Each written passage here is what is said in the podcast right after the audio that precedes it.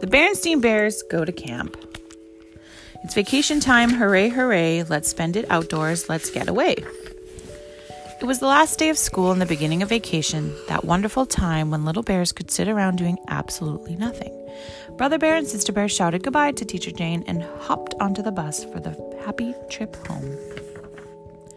Well, asked Mama Bear after a day or so of vacation, are you enjoying sitting around doing nothing? It's great, said Sister. Absolutely, said Brother. There's just one trouble with it, added Sister. There's nothing to do. Here, take a look at this, said Mamma as she reached for something that had come in the mail. This is what it looked like. Tired of sitting around doing nothing? Come to Grizzly Bob's Day Camp. Summer fun for cubs of all ages. Swimming, canoeing, arts and crafts, sports and games, nature. Fully supervised with Bob.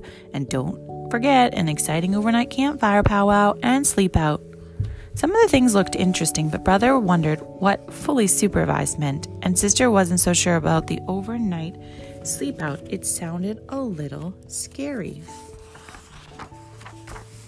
What is this camp? asked sister. Where is it?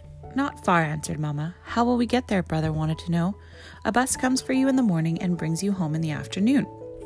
Sounds a little like school, said Brother. We'll think about it, said the cubs and went back to doing nothing. Well, not exactly nothing. They picked a few wildflowers, chased a few butterflies, turned over a few rocks, and thought about it. Mama, could we try Grizzly Bob's day camp just to see if we like it? They asked. Of course, said Mama. A couple of mornings later, brother and sister were in camp shorts and t shirts, all ready and waiting for the bus to come. It didn't look like much of a school bus, and Grizzly Bob didn't look much like a teacher Jane and the camp didn't look anything like school. Grizzly Bob had built his camp beside a lake at the edge of the forest. There were log buildings, a flagpole flying, the camp flag, a big bulletin board with the camp rules. There certainly were a lot of rules. Some interesting paths, a rope in place to swim.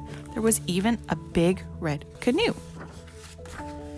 Bob had made name tags for the cubs. Your camp mates now, so you better get to know each other, he said. Then he took them on a tour of the camp. There was an office with a desk where he did his paperwork and a first aid corner full of bandages and things for cuts and bruises. There was a rec hall to go into when it rained. Rec was short for recreation. There was a picnic place and a barbecue pit where they roasted hot dogs for lunch. Sister burnt hers a little, but she traded with another cub who liked burned hot dogs. Bob announced that after lunch they would all climb up Spook Hill to the very top of Skull Rock, the special place where they would have their end of camp powwow and sleep out. It was quite a climb. That evening, Mom and Papa Bear were eager to know how the cubs liked camp. It was okay, said Brother, but they sure have a lot of rules. It was all right, agreed Sister. They sure have plenty of bandages and stingy stuff for cuts. But what they were both thinking about was Skull Rock and the end of camp sleep out especially sister. The second day was different. Brother had a great day. He passed the swimming test and was allowed to ride in the canoe. Sister didn't have such a good day. She played dodgeball and some of the cubs threw pretty hard. The third day, Sister had fun. She got a star for the birch picture frame she made in arts and crafts, but brother hurt his knee in the wheelbarrow race. The fourth day, both of them had fun, and every day after that, so much fun that they forgot about Skull Rock and the sleep out. Almost. Papa found the sleeping bags that he and Mama had used on their honeymoon, and when the camp bus came on the morning of the big night, brother and sister were ready, sort of. The climb up Spook Hill wasn't so hard that time. Even with backpacks, the cubs were strong and tough from their summer of camping. Tomorrow will be field day, the last day of camp, when their parents would come to watch their games and contests and see awards given out. But for now, all the Cubs could think of was about the big sleep out.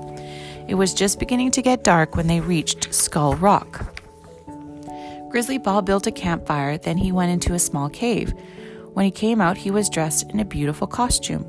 Then the cubs sat in a semicircle and the powwow began.